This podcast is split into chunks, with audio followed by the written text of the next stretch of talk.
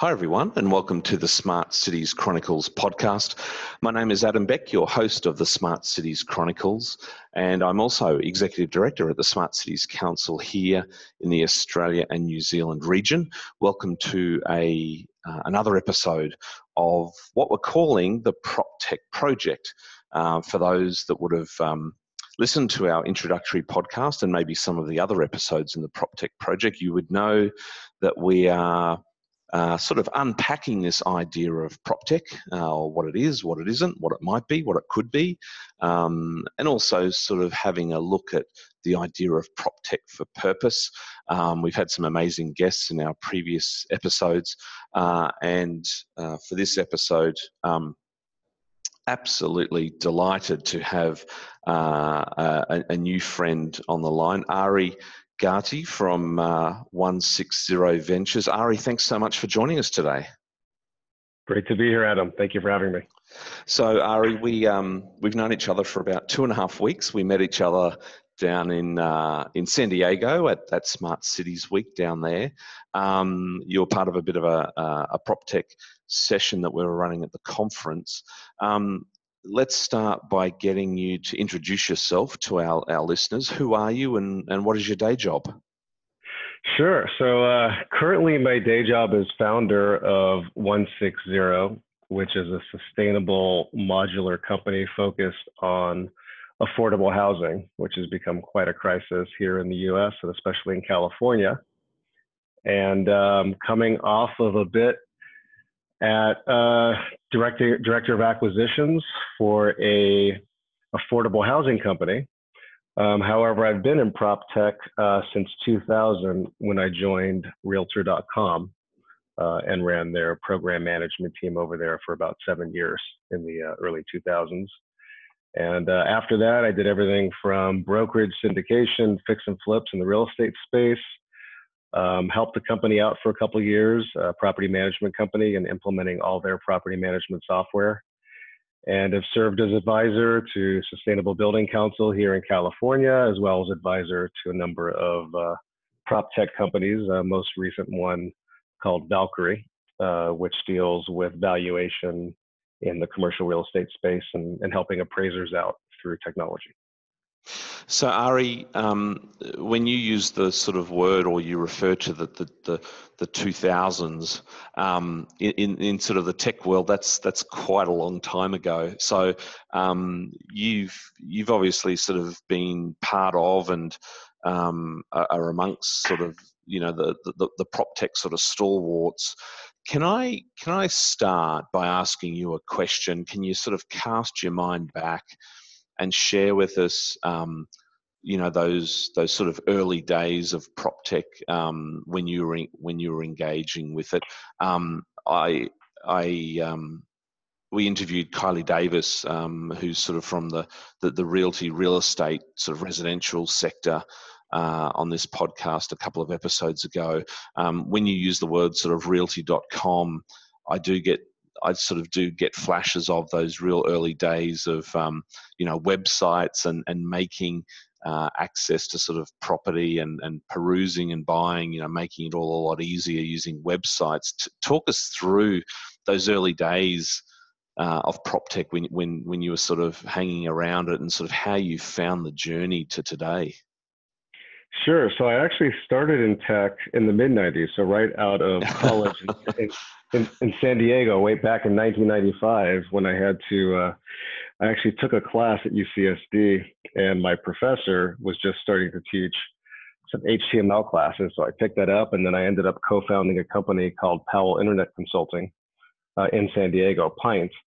And that was back when everything was manual HTML. And he was one of the pioneers that actually started creating the kind of three tier environments where you know you're not just static HTML, but you get into the the details of databases and application servers and everything else. So I, I took that journey through 97, moved back to LA and built the tech behind a lot of the startups. I don't know if you remember E Companies back in the day. They were one of the first uh, incubators here in LA um, in Silicon Beach and Santa Monica. So up to the crash in 2000 when the entire bubble kind of collapsed. I was I was in the internet space, and then back at the end of 2000, uh, timing was interesting, but they actually did quite well. Realtor.com had just gone public, and uh, I was recruited a few months right after their public offering to come in uh, and help with their uh, some key projects that they were doing for Cendant at the time, which was uh, a major brand owning everything from Coldwell Banker, ERA, Century 21, and they had some major initiatives uh, at that time. This was back in end of 2000, beginning of 2001, that needed help um, in putting some serious prop tech. So, for example, this was one of the first companies uh, that created a product called BrokerNet, and BrokerNet was really the first CRM for real estate brokers um, out there. Uh, we also built there's a company called Tellme. We created a, a voice application where people could literally drive by listings and see a code at the top and enter that into their uh, into their browser and get all the information um, and also call in and get everything over uh, over voice. So you know, very innovative stuff, bleeding edge of the time for sure. Uh, but one thing that I saw in, in, in entering this company and entering the space was just how sort of prehistoric uh, the realtors were at the time. Again, this was pretty early on. I guess by 2000, 2001, a, a large percentage of the population were online. Uh, but typically, the real estate agents and brokers uh, were definitely on the, the older side and, and less technical in nature. So it was very, it was a very interesting journey to see that that difference between the the high tech on one side and the very low tech uh, agents on the other. And and, uh, and, and uh, Ari, sorry, sorry to sort of j- jump across you there. It, it, would it be fair to say that the the terminology at that point in the evolution of prop tech was kind of like real tech? When, when did sort of this the terminology flip, or or what was the terminology around those years? You know what? I don't know if there was terminology um, for prop tech at that time. I think prop tech, you know, itself, you, might know better than I, but it is a fairly recent term and probably, what would you say, four or five years old? Mm-hmm. Used. Um, but back then, it was just uh, internet and and properties online, and, and and back then, I mean, here in the U.S., you know, Realtor.com really was the 800 pound gorilla because we were so fragmented. We had over 800 MLSs from different associations around the country. And, and Realtor.com was the first company to really take the data from those and, and put them all in one place. So, you know, back then, I guess it was just considered uh, real estate online. I mean, there really yeah. was no, you know, tech really. I mean, that was as tech as it got was uh, being able to go onto a browser, not even a phone at that time, right? Because we had uh, flip phones back in the, the early 2000s. That, that, that, that's right. So, so was it? Um, was, so what about the word startup? like were you guys considered startups back then? Was that terminology used? Uh, certainly in the 90s, I would say, you know, because Realtor.com had gone public, um, they certainly were a startup and they were a startup that went public and at that time quite successfully, mm. um, whereas a lot of them had failed. Um, but I think where where they got, I would say the the traction was that they were the only. It was kind of a monopoly at the time because if you didn't have access to the data itself, you really couldn't couldn't show much. So, you know, at that time, I would say they were certainly miles and miles ahead. I mean, today we have Zillow and and a lot of other large, you know, Zillow's consolidated, you know, a bunch of companies now. But th- this is pre Zillow, pre brokerages having, you know, kind of their own presence. You know, they they tried to. Um, but brokerages, again, you know, if, if we go to the real estate space, whether we're talking about construction or we're talking about real estate agents, you know, it, it has been one of the last, I, would say, industries to really get internetized and, mm-hmm. and, and, and apply technology to everything from property management to real estate listings to appraisals to CRMs, you know, relationship management. So, um, but I'd, I'd, say it's certainly caught up with most of the rest of the industry at this point, at least in in the real estate um, I would say brokerage space. Uh, definitely construction has still been been lagging quite a quite a bit behind that. Mm. So, so we're in the what are we in now? We're in the in the sort of early two thousands. Uh, tell us, talk talk us through sort of those early days and and how you get to sort of now with with one six zero. What was the um, what was sort of the transition there and the time period and and and why did you end up where you are now with 160 and, and sort of modular modular construction? You know, I mean, it was definitely a journey. I, I would say, you know, my dad was a real estate developer, so I had always grown up around real estate. I was always a techie. Um, so br- bringing those two together, ever since I worked at Realtor.com, and I was there till till 2007, um, I had always been in some form of either real estate or technology. However, after I saw the real need and I saw it grow, I decided that was the place that I wanted to stay. So um, I actually got into some syndication um, when I left Realtor.com in 2007 and did that for a few years. And then we had the 08 financial crisis. Um, and then in 2010, I decided to co-found um, my first startup. I was actually recruited by a guy who had owned a structural engineering firm up in San Francisco, who had been struggling with the communication between himself and the contractors and the architects and and everybody else. I mean, these project teams for construction um, are very disparate. Everybody uses different tools. One might be on Dropbox, the other one might be on iCloud. So it, the the communication was totally broken, and his goal was to fix that. So I, I jumped in there to build a business plan, and he asked me to join him as a co-founder. So we started Constructs back in 2010, and ended up uh, turning into a new brand called Canvas. But essentially, what that was was a platform that would allow all the different participants, um, all the way to the client. So, client, contractor, architect, to all communicate under one platform. Because again, you know, in construction, which you know at that time was way prehistoric, I'd still say it's it's somewhat prehistoric, but they um, you know, again, like the realtors, we're just far behind in their desire to, to implement technology. And ironically, just one small part of what we built, people really grabbed onto, which was the ability on a mobile phone, which was location aware, to take photos on a project site. It knew where you were, what project you were on, and would automatically share those photos and annotations with the rest of the project team. So it was a great way to communicate via images um, I stayed there till till 2014, um, and then we had different directions where we saw the company going. I ended up leaving there. I was uh, recruited by another guy who wanted to really disrupt the uh, realtor space, especially brokerage. A company called Proffer, and Proffer was really about proffering or making non-binding offers on real estate much like we typically do in commercial real estate. So in a commercial real estate transaction here in the US, we'll do a it's called a letter of intent, which is a non-binding letter saying, hey, I want to buy your property. Well, we deal with that much differently in residential real estate where you have the realtor that requires, you know, people to come in with a formal contract and you know you're there filling out 20 pages of a of an offer before you even know if you have a meeting of the mind so we try to take more of this informal hey would you take um, to the residential space. Uh, and that was a really interesting journey. Um, did that for about three years.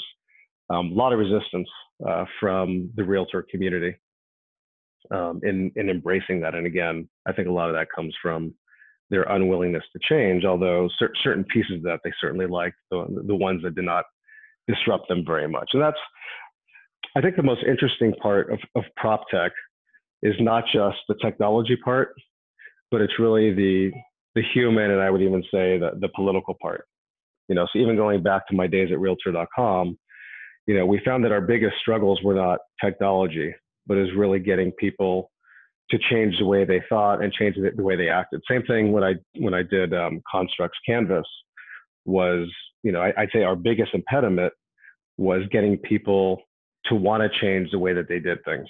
Um, and I think across the board, if we look at prop tech, whether it's you know my my advising with Valcre and looking at you know their clients and the appraisers and, and lenders, you know everybody. I'd say the biggest enemy to prop tech really is the status quo. It's it's the way people have been doing things for years, and and and looking at you know if I change, is this going to improve what I'm doing by 10%, or is it going to improve it by two to three to 10%, or, or, or 10 times? So un- unless you're really showing them that this is going to be a 10x improvement on what you're doing, um, incremental improvements really have a hard time getting people over that line and move the needle. I um, I've had a number of you know other interviews on the on the PropTech project, Ari, and um, just I, I just want to sort of extrapolate this theme a little bit, but let me provide some context. Um, you know, I've, I've, sort of asked the question, and and I will ask it of you. I mean, you know, is is prop tech exclusively a startup agenda, or is it also um, one that can, you know, be, be embraced by you know existing well established you know property or real estate development companies um, so so that's sort of a question in there i want to get back to. Um, but just going back to this sort of change and change is hard and mindsets and politics i mean yeah i mean development construction real estate it's it's a pretty it can be a pretty brutal industry and sector at times.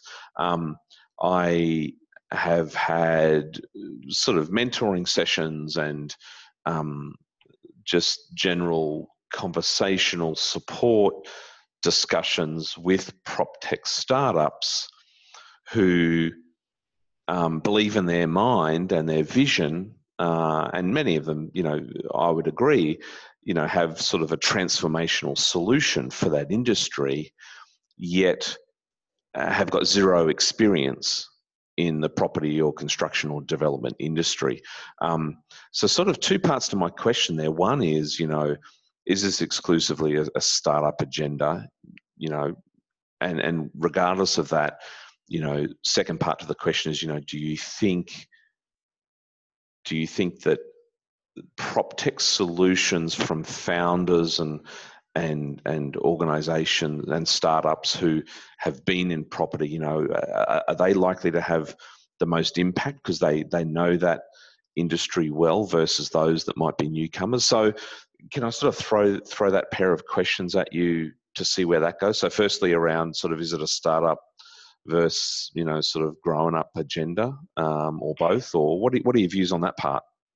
If you don't mind, I'm actually going to reverse those two questions because mm-hmm. I think the first is is important uh, answering the second, which is mm-hmm. how, how much is the domain experience relevant? You know, mm-hmm. you know, I have to say that the the biggest pitfall that I've seen um, startups make is in envisioning a better way to do things. And typically, I've seen this more from the user side. So this would be somebody who's, let's say, for example, you know, gone through a traditional process with a realtor or ha- has run into problems and said, hey, there's got to be a better way to solve this. But they're not coming from an inside industry. They're really coming from a customer sp- perspective, which is a great perspective to come from, but it all depends on who, who your target is. And I think the biggest pitfall that I've seen um, startup founders make is that they under underestimate the importance of not only the domain experience, you know, the you know, either being a realtor or being the appraiser or being the contractor. Um, but also, I'd say the the inside view on that, and, and that kind of comes back to the political side of things, is you know, there's a lot of dynamics within each of these industries, and without really understanding what a what you're up against, and b what's really going to motivate people to use your solution, um, I, I, I think that's the biggest mm. impediment on the startup side. And I think what's what's been happening is the established players don't want to take that initial risk. So what they'll do is they'll sit back and watch, you know, the startup founders uh, come out with their solutions and see which ones really get traction. So so rather than developing in house, um, I think the trend has been more of an acquisition trend mm. of mm. of those more established players looking at what's working. Uh, and, and I think the most successful prop tech companies I've seen have at least had, you know, either a major person of the company and, and ideally a co-founder uh, that does have that domain. Yeah. Yeah. Okay. So, um, uh, so let's sort of park terminology for a moment. You know, prop tech. You know, property technology. You know, using tech and data to help you know real estate property construction development be better uh, I, I, want to sort of transition to that conversation um, the, the prop tech project one of our goals is to try and explore and i suppose ultimately try and really leverage and advocate this idea of prop tech for purpose and uh, the context there is you know we've and when I say we, I mean you know myself as executive director of the Smart Cities Council, uh, at least here in you know the Australian New Zealand region, uh, a lot of great prop tech solutions. Um, I think a third of them are in search of a problem to solve. I think a third of them absolutely nailing it fundamentally and transforming something that needs to be transformed. Um, and then another third, which is sort of uh, undecided for me. Um, but but across that sort of 100%, um, if I go sort of in, in, in, a in a horizontal sort of um, you know divvying it up horizontally, uh, I'm seeing a number of them really tackle meaningful problems. And when I mean meaningful, you know, earth changing, life changing kind of problems, you know, economic, you know, social, deep social problems, you know, planetary problems like climate and things like that. So this is probably now talking more to you in your in your current role as, as founder of 160 um, modular housing. Let, let's sort of go deep a little bit for a moment on the idea of prop tech for purpose. When I so my first question, Ari, when I say prop tech for purpose, what's your sort of reaction to that? What's your interpretation? I mean, um, does does my introduction resonate with you? Am I am I sort of uh, in in another world when I use this terminology of prop tech for purpose? Can you sort of, you know, help me here? Give, give me some some reactions and thoughts from your side. Yeah, so there, there's two things that you said. So, so one, one, when I hear for purpose, you know, you, you had mentioned, you know, problems or, or, or, solutions, you know, looking for the problem. And I think, I, I think in that way, um, absolutely, you know, these, these startups need to be looking at, you know, am I solving a real problem? So the purpose in terms of solving a real problem, um, I would say is that first level.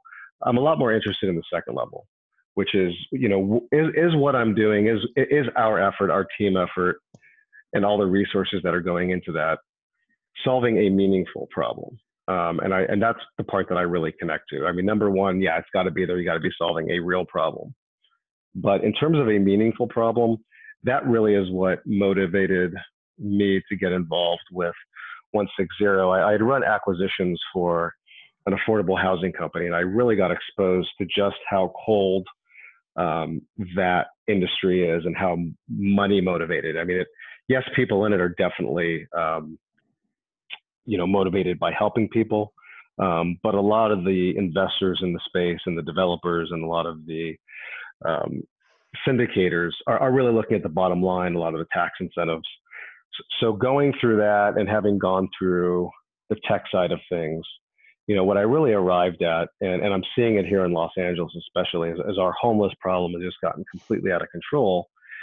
And what I saw was, you know what, there really is an opportunity to, to transform things. And there's been some companies out there in the modular space that, that have been innovative. And I think just in general, um, these transformative companies, even if you go to the companies like the Ubers and the Airbnbs, I think people are now pretty desensitized to innovation and, and transformation. And I think, you know, timing wise, I really felt like, you know what, I think society now is really feeling the pain in affordability. I mean, homelessness, for example, a lot of people are talking about solving the homeless problem, especially here in LA and up in the Bay Area. It's gotten really bad, and even up the coast, Portland and Seattle, which all comes back to affordability. So everybody talks about the homeless problem, and I would actually argue it's not a homeless problem.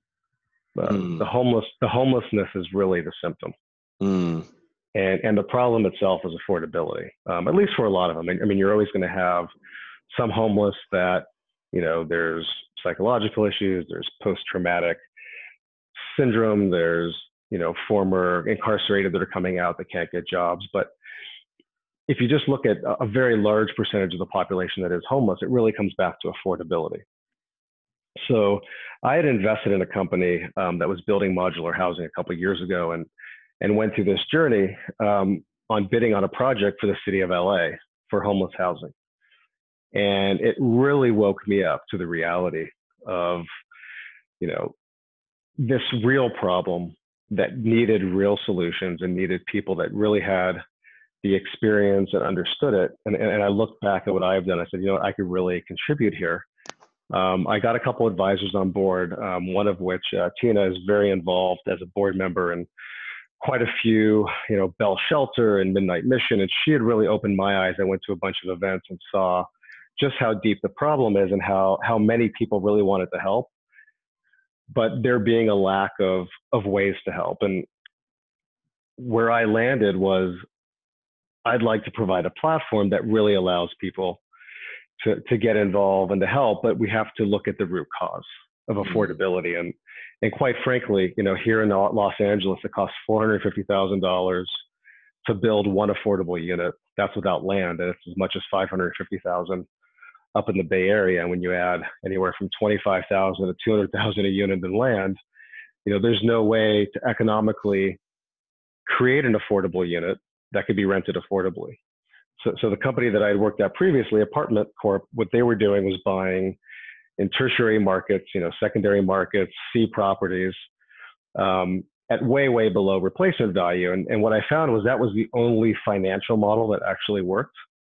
So I challenged myself. I said, well, wait a minute, if if if these could be bought for fifty thousand dollars a unit in tertiary markets, in order to have affordable housing that was renting in those markets for like seven, eight hundred dollars. Why can't we have a model in major urban areas like LA, San Francisco, that could actually make sense? But what that meant was really relooking at the way that things are built. Mm. And ironically, it costs more to build an affordable unit in like Los Angeles or San Francisco than it does a market rate or a luxury unit because there's so much government. As soon as you take a dollar of, of government money, now all of a sudden you're under all these government requirements that bump up the cost. So ironically, in trying to create affordable housing, we're actually making it less affordable, and even the government incentives, tax incentives, um, don't make up for the difference. So that's you know the fundamental issue of why are people homeless? It's because we don't have affordable housing, or at least a large part because we don't have affordable housing. But then you have to ask a few more whys. Well, why do why don't we have enough affordable housing? Well, we don't have enough affordable housing because if it's not affordable to build, it's not affordable to rent. And you have to come back to the economic model. What's going to incentivize developers to develop and investors to invest? So it has to make sense from a fundamental way. And what I landed on was the only way to do that is to really rethink the process of construction and the process of bringing units to market. Mm. And what I challenged myself with was, you know, how, how could we as a team figure out a way to half the cost of housing? So, for example, in LA, it costs anywhere from three, four hundred dollars a square foot all in, excluding the land to build. So I said, well, is, is, there any way that we could do this for 150 a foot? And that was really the impetus of saying, look, if we can actually make this financially work, then we can get everybody on board because it's going to make financial sense. And you know, taking out government subsidies and everything else, while while they'll always be there and those are a bonus, I think that affordable housing needs to work um, fr- from a from an entrepreneur and investor standpoint more than anything else. And that's really been my my focus. So, uh, I mean, you can't leave me hanging. I mean, how's it going? How's it going? I mean, what is what is sort of the status of 160? Um, what what sort of uh, some attributes of your solution? What's the what's the role of of sort of technology, technology and data in helping you with the solution? Absolutely. So you know, I've spent the last two years really looking at the different solutions out there, and there are a lot of modular solutions out there. Unfortunately, most of them are still, you know, maybe 10 to 20 percent less than market but mm. didn't really move the needle the way I was looking at, which was how do we bring down the cost by half? Yeah. Um, and then looking at different technologies and what different people are experimenting on, um, I actually came came to the solution um, through through some third parties that have uh, different ones that have been developing different ways of doing things, and, and landed on a few that put together um, would actually create the solution. Now that unfortunately uh, requires a lot of capital. Um, mm-hmm. you know, we're, we're, we're talking about a factory-based solutions. You know, I looked at going abroad. Um, I looked at solutions in Korea and China and Vietnam, And you know, while they were a lot less expensive, you know, you now have issues with tariffs and steel and, and bringing things in. But also, I really wanted to do something that would help the local community because while while bringing in from abroad helps solve the price problem, it doesn't help solve the the community problem. Mm. Um, and what I came across was there's actually a way to look at what do we have, what's sitting here in the United States right now, and what resources do we have, and you know, recycling. You know, we have all these, you know, used, really old, rusted up steel shipping containers that, you know, rather than going out there and building container houses, for, for example, which I think are fantastic. I've been a big fan of container based uh, reuse for a long time. But what I realized was that it, it's very constraining in terms of design. Mm. So how do we take how do we take the best of all areas? So from a from a recycling, repurposing, reuse perspective, how do we recycle the steel from these old shipping containers so that we can actually build a superior building? And what I said before, we want to bring the cost down by half. It's not bring the cost down at the cost of something else. It was how do we create a superior building at half the cost? And quite frankly, being here in California and dealing with things like earthquakes and fires and and termites, you know, wood to me was not the solution. But yeah, you know, steel steel you can go high, steel is strong. You know, you can engineer steel to be earthquake resistant. Um, so I was able to license um, a recycling solution and also license a concrete solution that enabled us to build a superior, stronger, fireproof, termite proof solution. Um, at, and we arrived at half the cost.